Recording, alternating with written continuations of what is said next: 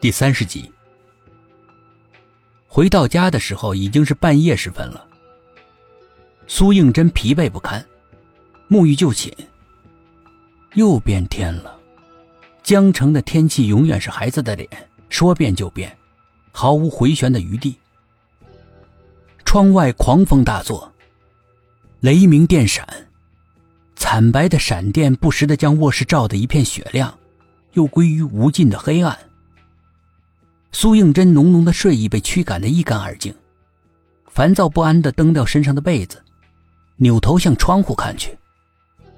窗户洞开，厚重的窗帘被狂风吹得乱舞。苏应真猛地坐起来，他神情紧张地注视着窗帘。他努力地回忆着，却记不起来自己临睡前是否关了窗户。可是自己平时睡觉前是有关窗户的习惯的呀。但是转念一想，刚才回来的时候，神情一直是恍惚的，没有关也是有可能的。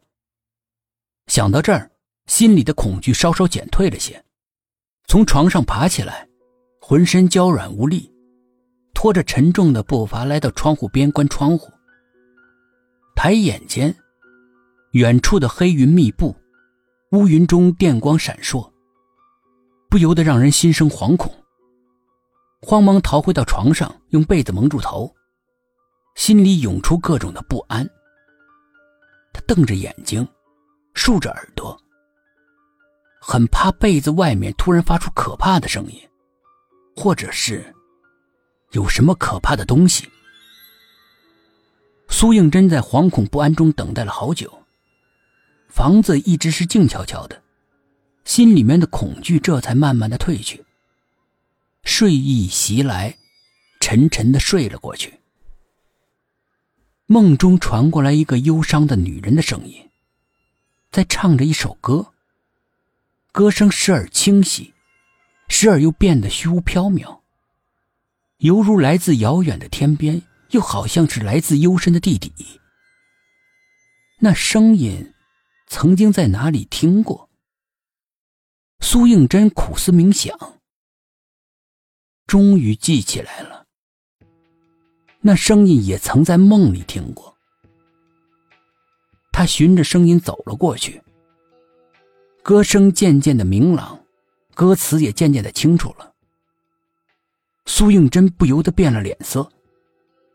一个女子背对着他，反复吟唱着一首歌。碧草青青花盛开，彩蝶双双久徘徊。千古传颂声声爱，明轩永念尘与蝶。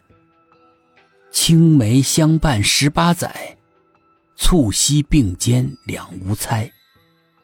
千里相送情切切，谁知一别在楼台。又是这首歌。苏应真大脑空白了好几秒，全身发软，差一点就栽倒在地上。本就是一首哀婉凄绝的乐曲，让人听来忍不住想落泪。现在这首歌经过这个女生的演绎，有着说不出的凄苦。在绝望中等待的爱情，既宁静深远，又忧郁感伤。的确让人感慨万千。但是他在唱的时候，故意把声调拉得很长，再加上不带有一丝的热气，听上去竟有一种说不出的阴冷肃杀之气，让人汗毛倒竖，好像是一首丧曲。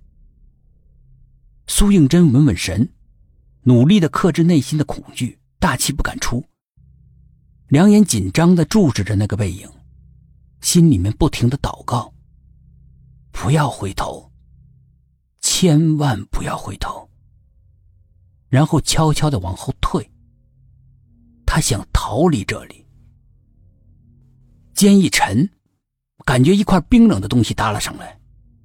苏应真吓得几乎要跳起来，惊恐万状的。慢慢的，脖子僵硬的回过头，表情瞬间就凝固了。